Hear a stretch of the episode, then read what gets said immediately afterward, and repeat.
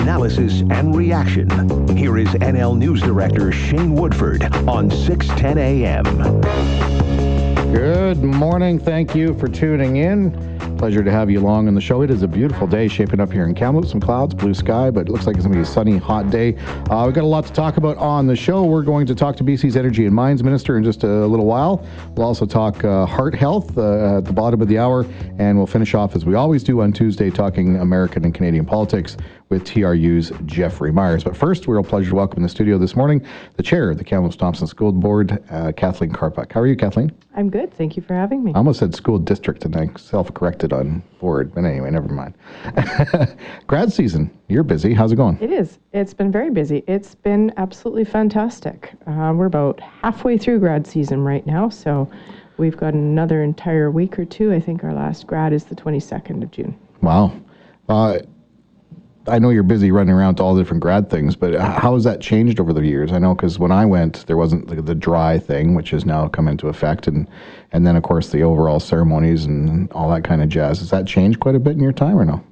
Um, so the one thing that we have is we now have most of our big in-town um, high schools are having their grads at uh, MacArthur Island in the arena there. Yeah, it's large enough that we can get everybody and their families in, and uh, we don't have to take the stage down every night, so yeah. that's good.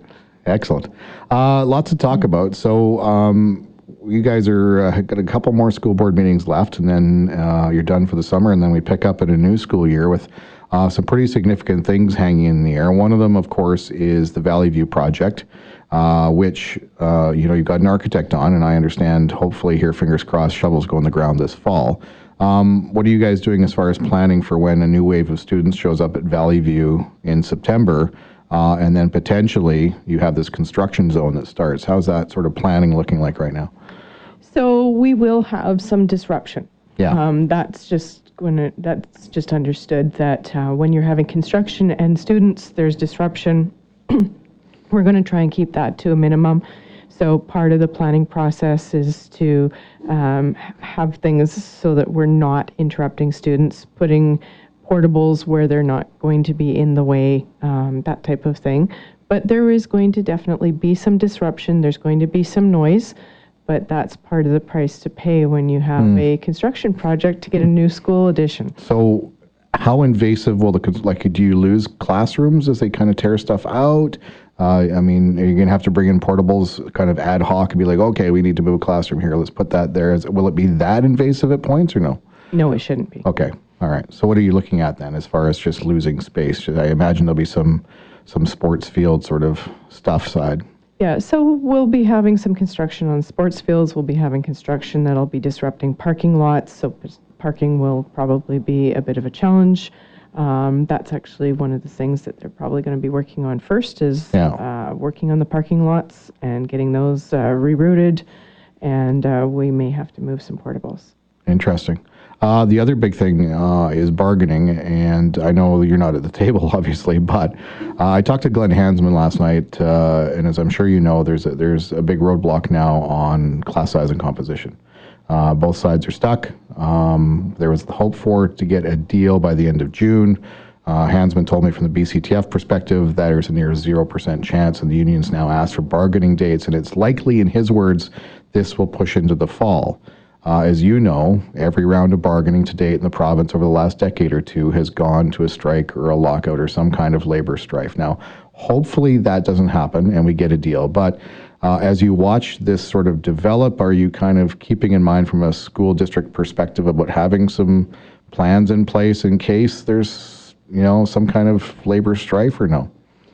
We always have plans in place for when things go a little bit sideways. Yeah. Hopefully, bargaining won't. Um, so that's the biggest thing is that we're hoping that the two sides will stay together, and having bargaining dates into October is actually very hopeful news. Um, so we're going to keep our fingers crossed that things go smoothly this fall and that we don't have any impact on students. Do you guys get updates from BCPC, sort of touching on what's going on to give you a sense, or do you just kind of watch it through the media? We do get updates from BCPC. Yeah. Okay. What's your What's your gut sort of telling you? You've seen a few of these things.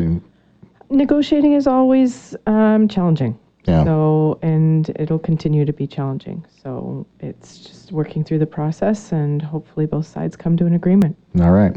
Uh, as I mentioned, a couple more school board meetings. Uh, one of the tasks you guys have, I understand, June is uh, you were telling me off the air.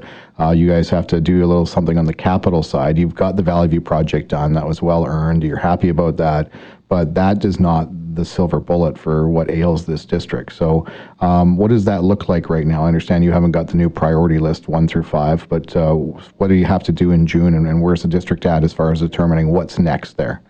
So we have to submit our um, capital funding request every June, and that's where we prioritize where we need school expansions, new schools, um, purchase of property, um, renovations, upgrades, that type of thing, uh, new school buses. Yeah. And we send that into the ministry.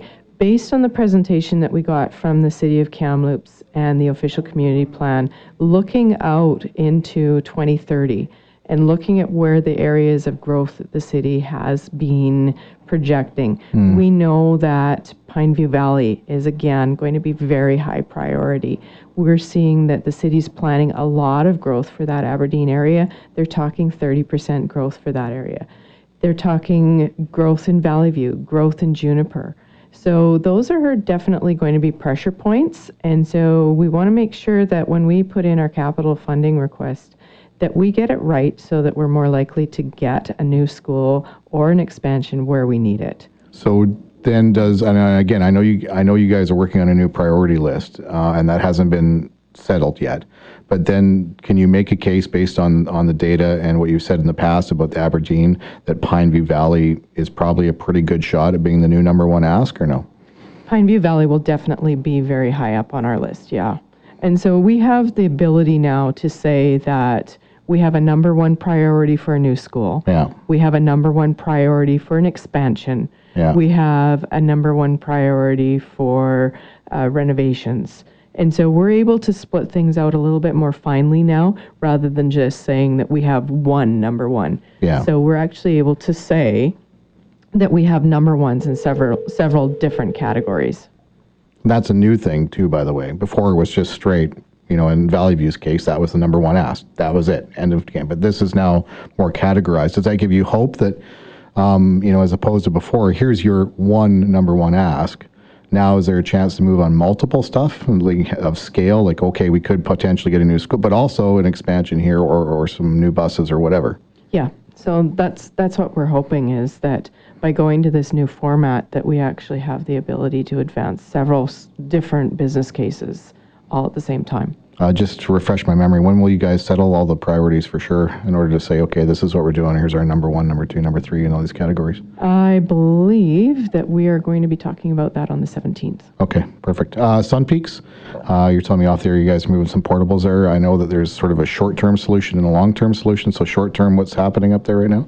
Short term, we're adding some portables. So we just have the numbers up there that we need to have at least one more portable. Yeah. And so we will be adding that this summer. I don't know that, I don't have the information about the location yet. Yeah. But we will be putting at least Yeah, one new but it- it- portable up there. It can't go on the existing site though, right? I mean, the, the, the existing site is too small, so you got to do something there, correct? There's some challenges with the existing site, yeah. Okay, so what's the process in determining a new site? So we leave that to our, um, our director of facilities. He's the one that needs to make that decision. He's best suited to be able to weigh the pros and cons as to the physical site and what the actual parameters are. So that will be in his hands. And okay, and as far as a long-term solution, I mean, ideally, you and I were talking last time about uh, potentially having a, a brick and mortar something there. Maybe it's multi-use, whatever it looks like. How's how's that process going? So we're in the um, starting phases of that. We're striking a committee that uh, we're going to be working, hopefully have a, a representative from TNRD, representatives from Sun Peaks, as well as the school district to say, what does this potential new school look like for Sun Peaks? What are the things that we can uh, work together on? And is that mean that TNRD wants to put a library up there? Is it going to be attached to the school so that we can have a, an expanded library? Yeah. Or will it be a separate building? Will it be connected to um, sports facilities? will the school be located close to sports facilities? Will we share sports facilities? And that's something that we would work on with the municipality.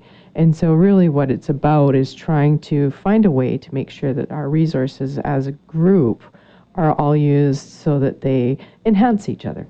How much time do you have there? I'm, I'm not obviously privy to some of the, the data that's floating around Sun Peaks. My understanding is the population up there is exploding. I'm not sure how much of that is families and children, but if you throw another portable up there, how much time uh, have you guys estimated that buys you to, towards the longer term solution? Population is always a little bit tricky to predict, um, but at the rate that Sun Peaks is growing, we will be adding more portables over time, and hopefully that means that uh, we get all of our ducks in a row so that we can say, look, we really need a school up here, and be able to put together a good business case so that the provincial government looks at it and agrees with us and says, yeah, you need a school. Excellent. Kathleen, always a pleasure. Thanks for coming in. Thank you. That's Kathleen Karpuk, Chair of the Kamloops Thompson School Board. To take a quick break here on the Woodford Show. On the other side, BC's Energy and Mines Minister joins us. Radio NL, RadioNL.com. Local news now. The voice of your community. You're listening to Shane Woodford on 610 AM and RadioNL.com. Good morning. Welcome back to the Woodford Show. Real pleasure to be joined on the phone right now by BC's Energy and Mines Minister, Michelle Mungall. Pretty big announcement in the Kootenays today uh, $290,000 to uh, help a, a local company develop uh, battery anodes. I hope I'm pronouncing that right. Uh, all towards uh, helping make uh, electric vehicle batteries, uh, something that's being sort of uh, moved towards as a province. give me give me some insight into to how big a deal this is exactly.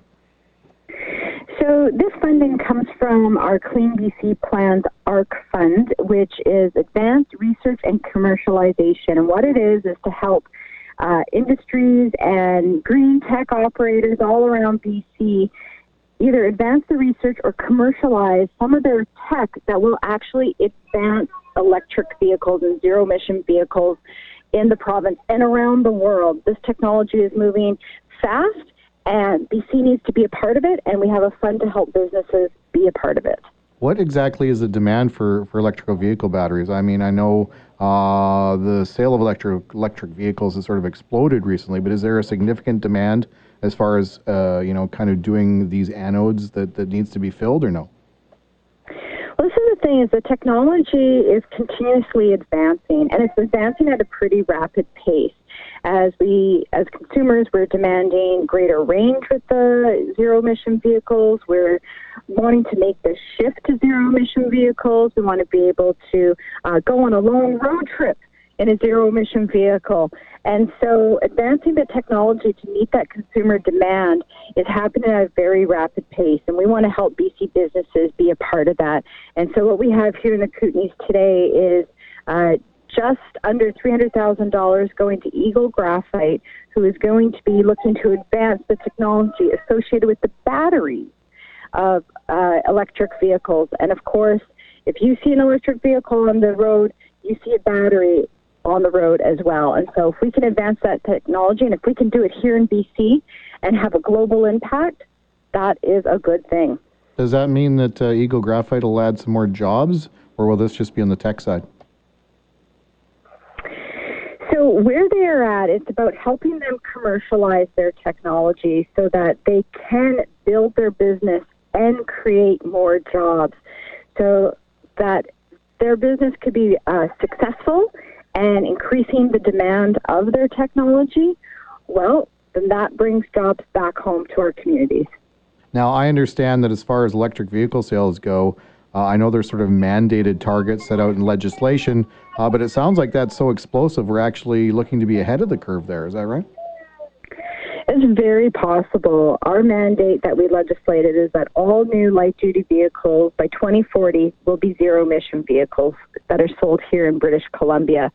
But the demand is actually happening at a much higher and faster pace than anybody even thought was possible. So we'll see where consumer demand goes in the future, but we know that BC wants these types of vehicles, and so we have to make sure we have the supply.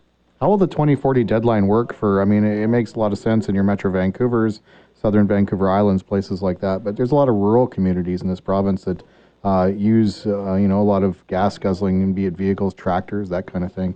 How does that target sort of work around some of those needs? Well, Well, again, this is light duty vehicles, so uh, tractors wouldn't be covered under this uh, zero emission vehicle legislation. But uh, of course, what's important to note is that the technology is always changing, and that's exactly what this fund is about.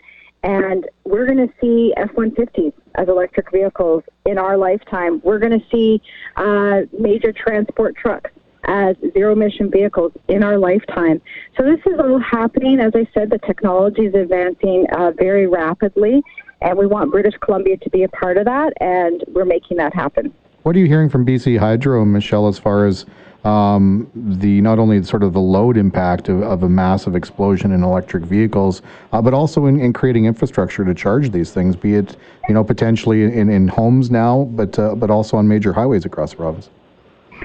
So we actually have a fund that will help people set up uh, charging infrastructure in their homes, whether it's a single detached dwelling or a multi-unit uh, dwelling. Uh, but BC Hydro has already been rolling out charging stations around the province. They're continuing to do so, and they're continuing to plan for well into the future in terms of what the need is going to be to meet electrical demand for the future and how we're going to do it. With uh, some high gas prices, they've fallen a bit now, and I know BCUC has been tasked by your government to look into that.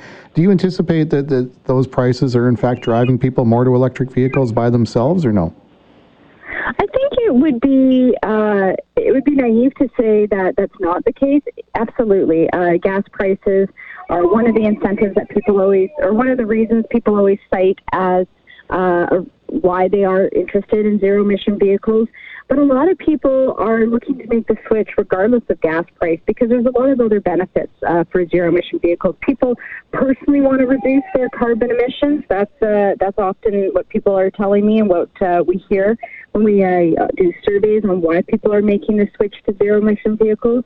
Uh, so there's also personal interest, but there's also um, when people test drive these vehicles, they're really enjoying the drive.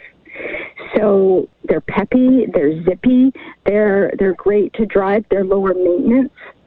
Uh, so there, there's a lot of reasons that uh, are are the are um, there's a lot of reasons why people are making the switch. You're, you're Nelson's in your home riding, and I believe close to where you live as well. But uh, Nelson, like Kamloops, is an interesting position where perhaps people in the city would adopt electric vehicles for sure, and probably are. Uh, but you're also interconnected by miles and miles and kilometers and kilometers worth of highways to get anywhere else outside, both Kamloops and Nelson, to get to the lower mainland or Kelowna or, or what have you. How important is it, do you think, to set up an infrastructure to support this demand, and, and are we on pace to, to stay ahead of the demand? Uh, very important to have infrastructure in our rural areas as well as our urban areas for zero emission vehicles. And right now, you can actually drive from the Alberta border all the way to Tofino without losing a charge because there's enough charging stations along the way. And we see in rural communities like Nelson, like Creston, like Kaslo, and so on that are having increased infrastructure for zero emission vehicles. Uh, charging stations uh, in, in all of the communities I just mentioned.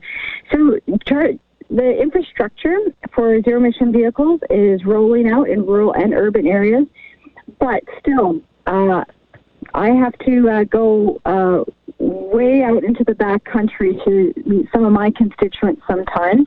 And so, what kind of vehicle would work for me if I want to go to a zero emission vehicle? Plug in hybrid. uh, while I got you on the phone, we're about eight days away from the Trudeau government uh, delivering a yes, no, maybe so on the Trans Mountain Pipeline. I know uh, your government uh, is in court on that matter, but uh, if it's a yes, Michelle, uh, will construction proceed and, and will the province be on side with that? So we're talking, Shane, you and I today. That was very, very sly of you because you and I are talking about funding for Eagle Graphite and and the um, our, our Clean BC plan and, and not talking about TMX. But uh, we'll see what uh, the Liberal government chooses to do and how they choose to move forward. We've been very clear all along that we are going to do what we need to do to protect our coast and to make sure that British Columbians' interests are at the table. Does that include those kind of saying no go on uh, construction on Crown land until things resolve themselves in court, Michelle, or no? I can't comment on any of that. Uh, your questions are best directed to the Minister of Environment. That would be within his portfolio. Perfect. Uh, Michelle, always a pleasure. Thank you so much.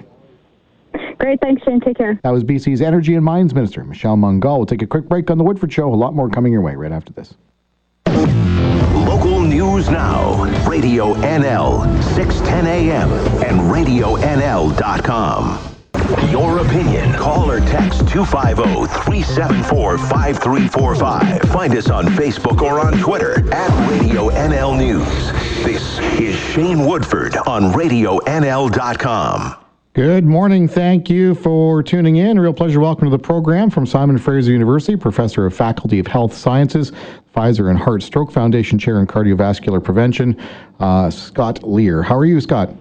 I'm doing well, Shane. And you? I am well. well. Welcome to the program. Thanks for taking a few minutes. Really appreciate it. Um, the reason we have you on is you guys, uh, you're part of a global study looking at uh, socioeconomic factors and their relation to uh, cardiovascular diseases and the health outcomes thereof.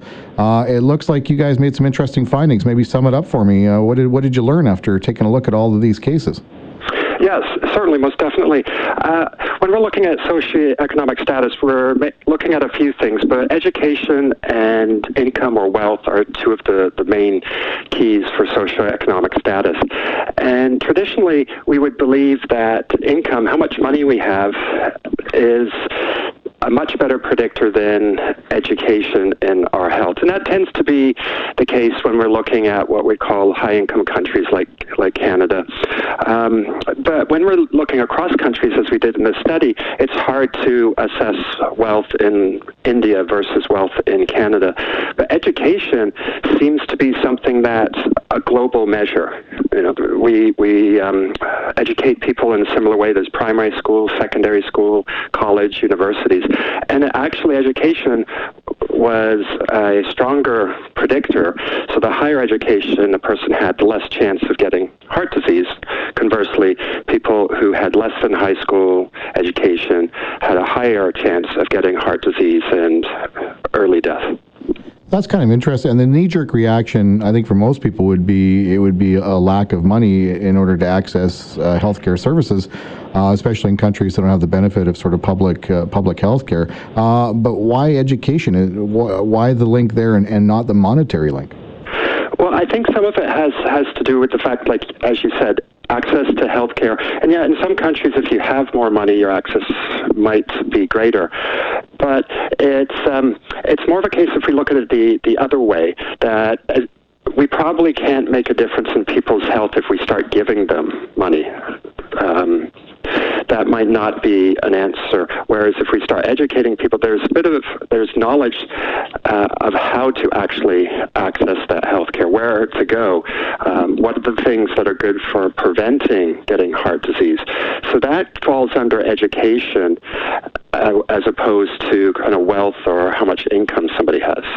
So then it raises the question of how to educate. I mean, are we talking uh, getting people through high school? Are we talking educating them on the specifics of the healthcare system, getting them into uh, post-secondary? Like, how do you define a level of education that would improve their ability to access and understand healthcare? Yeah, e- excellent question. Um, that the precise answer probably still needs some more work. However, I, I would suggest that with, with this and some other research, it actually can tell us that education may be what we'd call a modifiable risk factor. So we know that as we age, we have a higher chance of getting heart disease and more likely to get cancer and other conditions. Age isn't modifiable. Unfortunately, yet we can't change that. Whereas education, because we can change it, is modifiable, just like lowering somebody's blood pressure. So, as you point out, um, I would say like a first uh, kind of public health target would be to add in more supports so people could finish high school. I think high school is kind of the minimum level that uh, we'd like to see everybody. Now in BC, we're doing we're doing pretty good. Uh, the average across Canada of people without a high school degree is about eight and in BC, it's about six and a half percent. But it also tends to cluster in those societies that are more vulnerable or marginalized that also have poor health outcomes. So it can be kind of one and the same. It, could it be education is why these um, uh, people have um, are more vulnerable um, living under in subpar conditions, or is it a bit of vice vice versa? So trying to figure out it's easy to say, but trying to figure out how we can uh, ensure that people at least finish their high school degree. Mm. So uh, I guess next obvious question is how do we go about doing that? You've identified a link. Uh, we've gained a little bit of knowledge there. You've identified uh, certain populations, and, and as you just mentioned, that, that, that seem to be a little higher uh, on the lack of education side. So now that you've sort of empowered yourself with this information, how do you turn it into action? How, how does that step look like? Yeah, so um, it's always that challenge uh, translating the, the research in, into action, but it doesn't mean it can't uh, be done. And the first thing is like bringing that awareness. And I think it will actually maybe take some time for um, public health to recognize education as kind of a modifiable factor related to health there's so many also other benefits of, of education as as well, and so there might be some I don't know if resistance would be the word, but challenge in you know including that under the umbrella of, of public health, but collectively. Um, I think society will agree that yes, we should push for ensuring greater education in our population. How we how we do that would probably take more understanding in the reasons of why some people are not getting their high school education. Could it be because they're supporting a uh, a, a, family, um, and so they have to go and get a job because maybe the their parents aren't around, or their parents are too sick or unable to to work, or maybe it's um, some other situation where they've lost their housing and they're no longer uh, eligible or able to to go to school. So um, it's probably not just a case of people have just kind of woken up and decided I'm, I'm going to stop high school. It's a bit more complex than that, and so that will probably require a, a more kind of nuanced um, way to approach it as well. How do you bring education into sort of the public health umbrella or or get a better relationship? I mean, as we all know, we have health authorities in this province. Here in Kamloops, it's the uh, Interior Health Authority, and then we have the various school districts, etc. Uh, how do you create a relationship there and overlap in order to accomplish those goals? Well, there are already some touch points that we might be able to build on. For for example, when there's um, in-school vaccinations, that's a coordination between school boards and health authorities. Um, there's some connection when it comes to sexual education and health education already, and and just building on those links and and that's why I, have started using this language that education is a modifiable risk factor because hopefully it kind of perks people's ears up and think of, oh, okay, I never thought of education as something that I could change, like my blood pressure, to improve my health. But by having that conversation with public health and saying, okay, well, this is something that we can we can actually act on, and um, in in some ways it may be um, more approachable than kind of trying to lower a population's blood pressure, because as I said, education, getting education is far more is is very socially acceptable as as well from society. So I, I would try, look to strengthen those uh, touch points that already uh, exist, and having um, maybe perhaps like I know in my daughter's high school there are police liaisons, maybe having health authority liaisons who work closely with the school counselors to identify those students who may be at risk of dropping out of high school and working with the school counselors in, in a way that can hopefully hopefully support the, the students to stay in school as well. Scott, uh, thank you so much for taking some time this morning and uh, touching on uh, what's uh, what's some pretty significant findings of an overall fascinating study. All right, thank you very much, Shane. Appreciate it. That's Scott Lear. He's professor of uh, Faculty of Health Sciences at Simon Fraser University. Took part in a global study studying links between uh, cardiovascular health and health outcomes and education and wealth. Found an interesting link between education and poorer health outcomes. We'll take a quick break here on The Woodford Show. On the other side, we'll, we'll touch on American politics and Jeffrey Myers. Radio NL, RadioNL.com. Local news now. You're listening to Shane Woodford on Radio NL 610 AM and RadioNL.com. Good morning and welcome back to the Woodford Show. After uh, a couple of week absence uh, due to myself being on vacation, it's a delight to reconnect with TRU's Jeffrey Myers, a lecturer up there, also a lawyer and an expert on constitutional law. Jeffrey, how are you? Oh, I'm well. I, you know, we were talking um, off air, and and, and we're saying we're both on recently on vacation, Yeah. taking time off and doing other things. So I don't know. Perhaps our listeners will be calling in today and, and correcting us because they're like uh, reporting on news from two weeks ago. Too relaxed. Yeah. Uh, Hey, maybe we should maybe we should talk about sunshine and the exact uh, the exact ingredients in a daiquiri that makes it for the best or something. But Exactly. Yeah. hey, uh, there's some things uh, going on this week uh, that are sort of pertinent uh, to our neighbors to the south, and a lot of what you and I have talked about uh, over the last few months here. And uh, one of them is a big one. We talked about the the potential showdown with the Justice Department and the White House over uh, access to documents from the Mueller report. So, uh, new as of this week is uh, Jerry Nadler, the House Judiciary chairman, says they've they've reached a deal, some kind of a deal with the Justice Department to get those documents in front of Congress. Is is that a fairly significant movement i i from your perspective, or no? I mean, the um, you know, I, I, I don't. The answer to that is it's significant insofar as it's a sort of, I, I suppose it's it's yet another move in the direction of sort of um, trying to. Um, th- th- I guess what I'm trying to say here is it's not that significant of a move in the kind of bigger in, in the in the bigger picture, but it, it, in, I suppose in a small sense it just demonstrates to you where things are at right now. So in that sense, it's um, kind of representative. I mean, remember that where things are at right now is that uh, uh, Bob Mueller himself spoke, made statements, basically adding nothing to what was already inside the report, uh, and emphasizing some of those key terms in there. Um, namely, and this is the one that was glommed on by those who advocate um, uh, for impeachment, uh, that if if the um, committee could have exonerated they would have, right? And of course, now John Dean, as you say, is before the uh, committee in Congress and and is um, um, is is is giving his testimony around um, whether this is uh, a roadmap for impeachment or not, right? Yeah. And that's the big question. Yeah. And for those so who don't know, Jeff, the underlying, yeah. Uh, Jo- who is John Dean? I mean, you and I know, but maybe for our listeners, I mean, why is he a figure? Why is he important in this debate?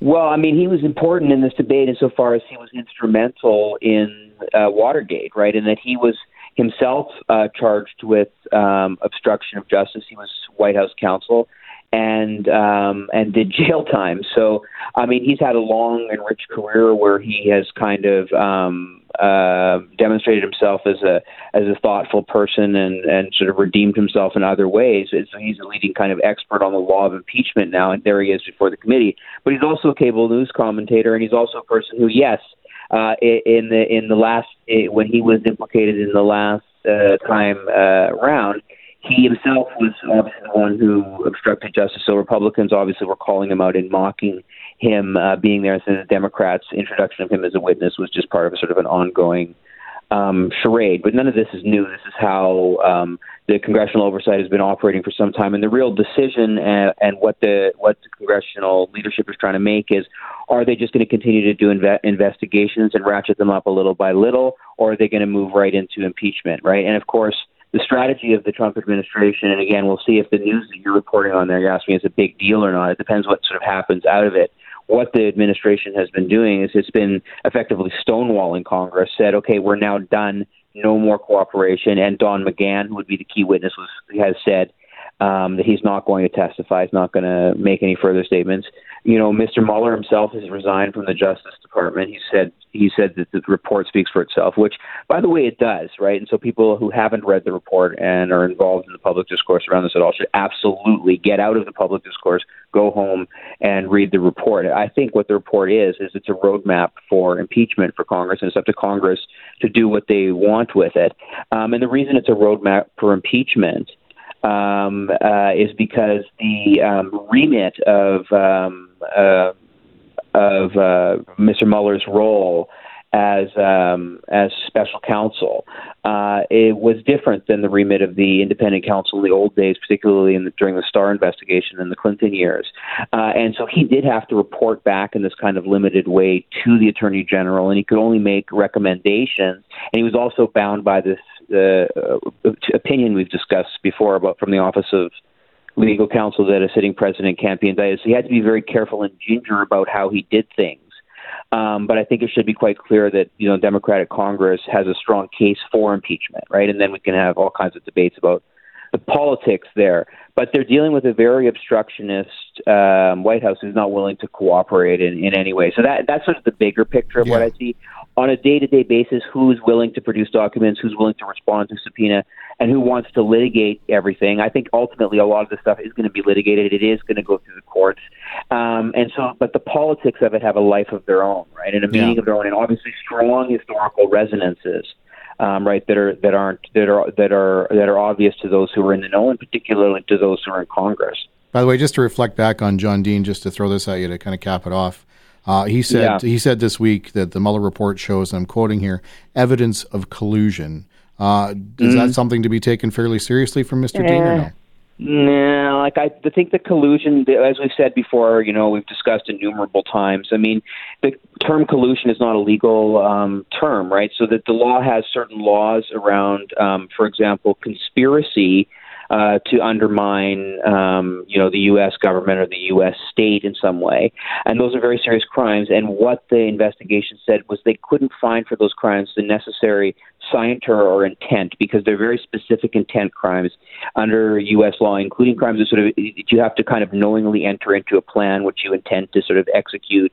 It's not sufficient that you're just sort of generally, um, you know, open to the possibility of getting some assistance or that you've maybe through a back channel um, allowed yourself to hear about it. It really has to be a higher degree of scienter, and that's a, probably a default with the law because in certain circumstances it should be possible to make inferences. And usually we say that lack of knowledge around the law or uh, willful blindness is not a defense. But in some of these cases, the requirement of intent is so high that we couldn't make them out. But there's no such thing as collusion, right? Collusion is just a broad term which lay people and politicians, but not usually lawyers, use to describe to a particular type of behavior which can relate to things which we eh, more precisely describe as conspiracy and all the way up to things which we think about as being treason to being just more routine violations of campaign uh, finance laws. And so what the Mueller report effectively said on the subject of what's called in the vernacular, I shouldn't say the vernacular in the sort of colloquial,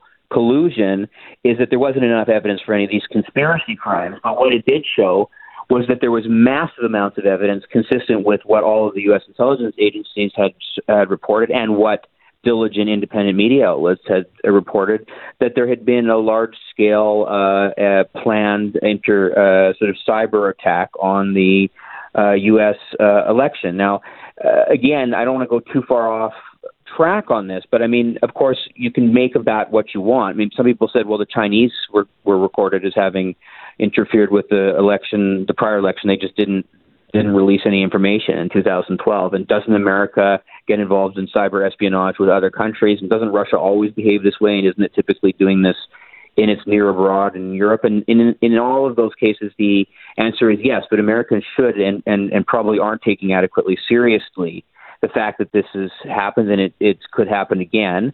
Uh, and that's sort of part of what I think uh, Mr. Mueller was trying to impress on people in his press conference um, a few weeks ago. Um, and so, um, and, but there's no evidence, so to speak, uh, that's a chargeable crime uh, that would rise to the level of conspiracy. But again, and so collusion implies this kind of working together. And and yeah, Mueller said there's not enough evidence for me to draw any conclusions around you know what would be conspiracy, for example. But is there collusion? A collusion again, it's a political term, so you could argue that that there is sufficient evidence of collusion because we're not looking to meet a specific statutory language. It's an argument that we could make and probably could be the basis for a uh, impeachment and a trial as part of the trial. What there was sort of sufficient evidence to start getting up into the realm of being um, um, looking to meet a criminal standard was, or being at least close, was uh, the obstruction of justice stuff, right? And contrary to what the Attorney General Bob Barr has said, you can have obstruction of justice and often do have obstruction of justice even when there's no clear offense which actually in the end was made out or, or succeeded upon, but that you attempt to cover up process just for the sake of protecting your reputation or for politics. That's illegal. That's impeachable. Um, and you know what Mueller said about that was basically, look, I couldn't recommend an indictment because I'm not able to, in the remit that I have through the special counsel, um, uh, the piece of um, legislation that establishes it, and through the Office of Legal Counsel. Uh, guidelines to recommend um, uh, that he be indicted, but there are several cases which I've outlined. To wit, I think ten uh, where it's pretty uh, it's pretty on the fence. And so the idea is it's now up to you, Congress, to do your role, division of powers.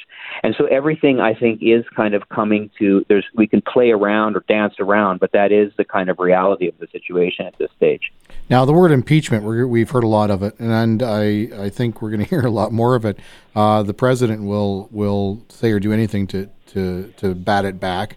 Um, with the Democrat presidential race uh, underway, there's been a lot of uh, use of the word impeachment, uh, perhaps to some degree of political pandering there. But um, do you hang your hat entirely on the Mueller report when you use the word impeachment? Is there other avenues out there or no?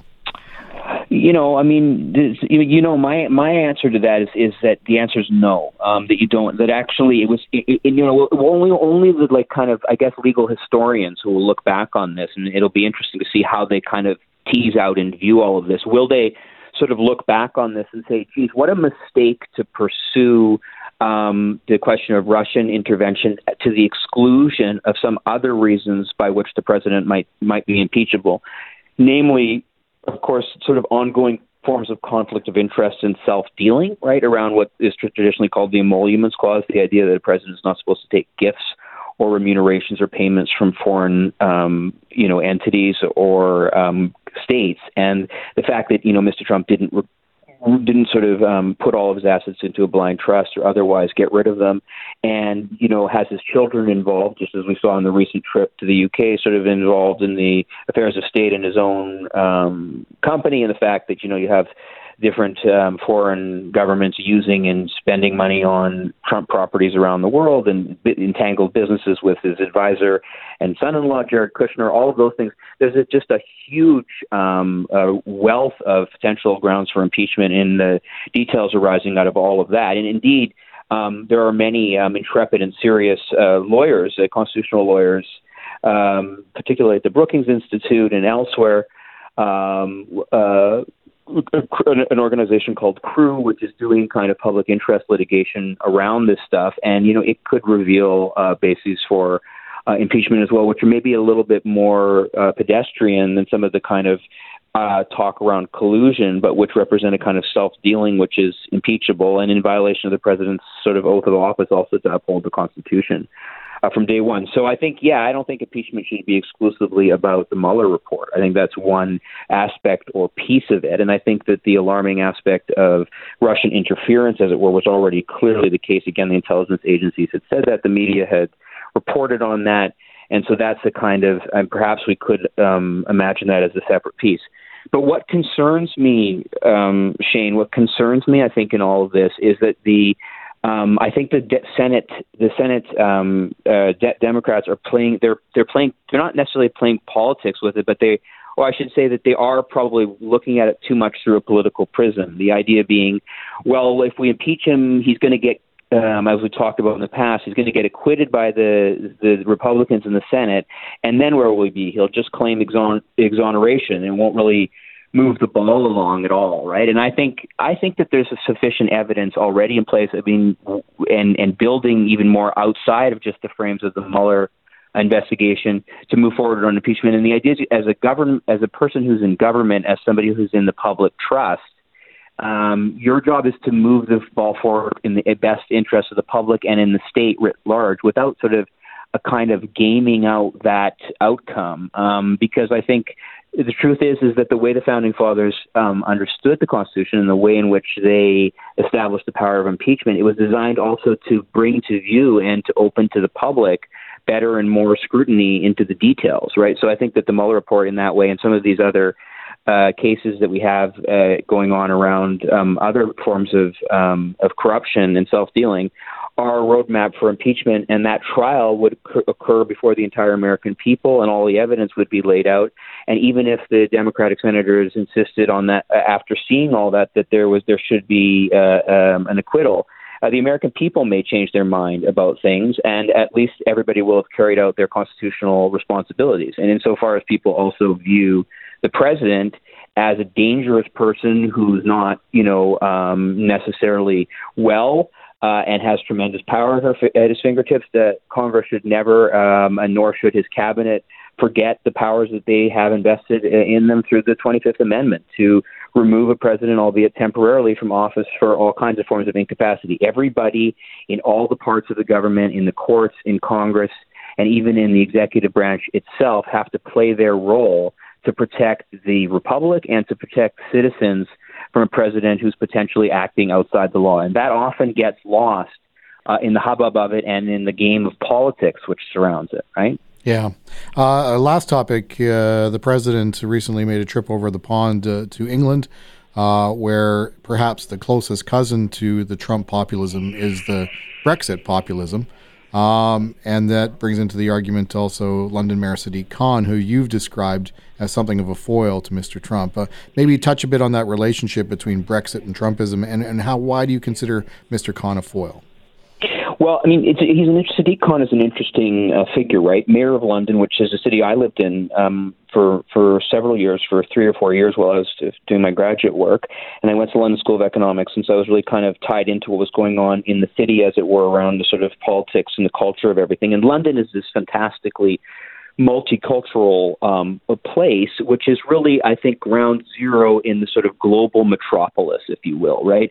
So that Londoners are very cosmopolitan people. London is a very cosmopolitan and creative place. And Sadiq Khan, who's the mayor of London, is sort of representative of that. And of course, he's from a Muslim uh, background. And uh, Mr. Trump has just been sort of vicious uh, in the past in terms of his dealings or his remarks or comments about uh, Sadiq Khan. And what Sadiq Khan hasn't liked about Mr. Trump, and it goes all the way back to when Mr. Trump was campaigning for president, I believe, was his sort of ignorant comments about London being a kind of place where you know there were enclaves of Sharia law and that there there were sort of um, you know, there was autonomy for radical uh, Muslim groups and Muslim communities that were that were under uh, undermining, you know, English culture. It's just insane, ra- racist kind of um, conspiracy theory mongering. And we know that Mr. Trump, despite the fact he's now president, ha- was before he became president, and and still as president, has sort of been engaged in all kinds of the worst sort of uh, conspiracy mongering and um, you know stories on the on the web, and of course those have powered the populism on both sides of the Atlantic, and they that's why Mr. Trump has also been a natural ally of Nigel Farage and of the politics of Brexit again, which are also tied to a kind of white nationalism, which unfortunately Mr. Trump has never really distanced himself from, and has continued to embrace, and of course. The dark horse for all of this is Boris uh, Johnson, another former mayor, very different kind of mayor of London, who's now, you know, looking to su- succeed uh, um, Elizabeth May. Or sorry, I always say Elizabeth May. I shouldn't. Um, uh, I, I say Prime Theresa, Minister May. Theresa in the, May. Theresa May. Yeah, sorry. uh, very different people. Um, uh, Theresa May in the UK looking to be succeeded is is Boris Johnson, who you know not only has the same foppish hairstyle as uh, Mr. Trump, but also has a similar kind of um, you know, very uh, poor history of, you know, racially and uh, morally and um, just generally ignorant and uh, unconscionable kind of public comments and speech and a politics of um, sort of extreme nationalism, right? So that alignment, that that desire by Mr. Trump to sort of bring the special relationship, so-called, between the UK and the US into his own kind of ideological orbit has been so powerful. And I think we should stop and think about it for a minute because, you know, the fact that he is, um, you know, going to the UK and while uh, Prime Minister uh, May is still there and talking with Nigel Farage, wanting to have a meeting with Boris Johnson, whether or not that happened or not, and sort of commenting as he did last time when he visited the UK on the very sensitive um, debates around Brexit, it's pretty un, it's pretty um, um, it will be very offensive to and very problematic for many for for the mainstream English establishment and for many British people. But it really does play well on the British far right, and just like his antics play very well on the far right in other jurisdictions in Europe uh, where either far right governments are in power or far right governments are, you know, in the position of kind of opposition and are very powerful and ascendant. And he is the kind of figure who's, you know, present at their rallies in terms of his words and images and whose leadership regularly confer with him. So it's not that Donald Trump is breaking from the traditional allies in the West. He's actually a splinter group within those allies. He wants to break off into a kind of far right um, alliance with individuals who are like minded and view the world through the same uh, prism he is, right? Just like um, you know, um, you know, he. I'm sure this is this is how he imagines things, right? That he, you know, just like there was a special relationship between, you know, Reagan and Thatcher because they were both, you know, um, supply into supply side economics and Milton Friedman and the free market. Uh, and they were both vociferous anti-communists, right? So that he could now build something with somebody who was a, a xenophobic, um, you know, white nationalist. Uh, it's terrifying, um, and that's, but he's willing to do those kinds of things. And every signal he's given is that, you know, he, he knows no limits. Jeff, always a pleasure. And always feel like there's never enough time. Thanks, man. All right, Shane, we'll talk again next week. Thank you. And that was Jeffrey Myers, lawyer, also a lecturer up at Thompson Rivers University. We talk to him every Tuesday here on The Woodford Show. And that brings this edition of the show to an end. We'll see you again right here on Radio NL, same time tomorrow.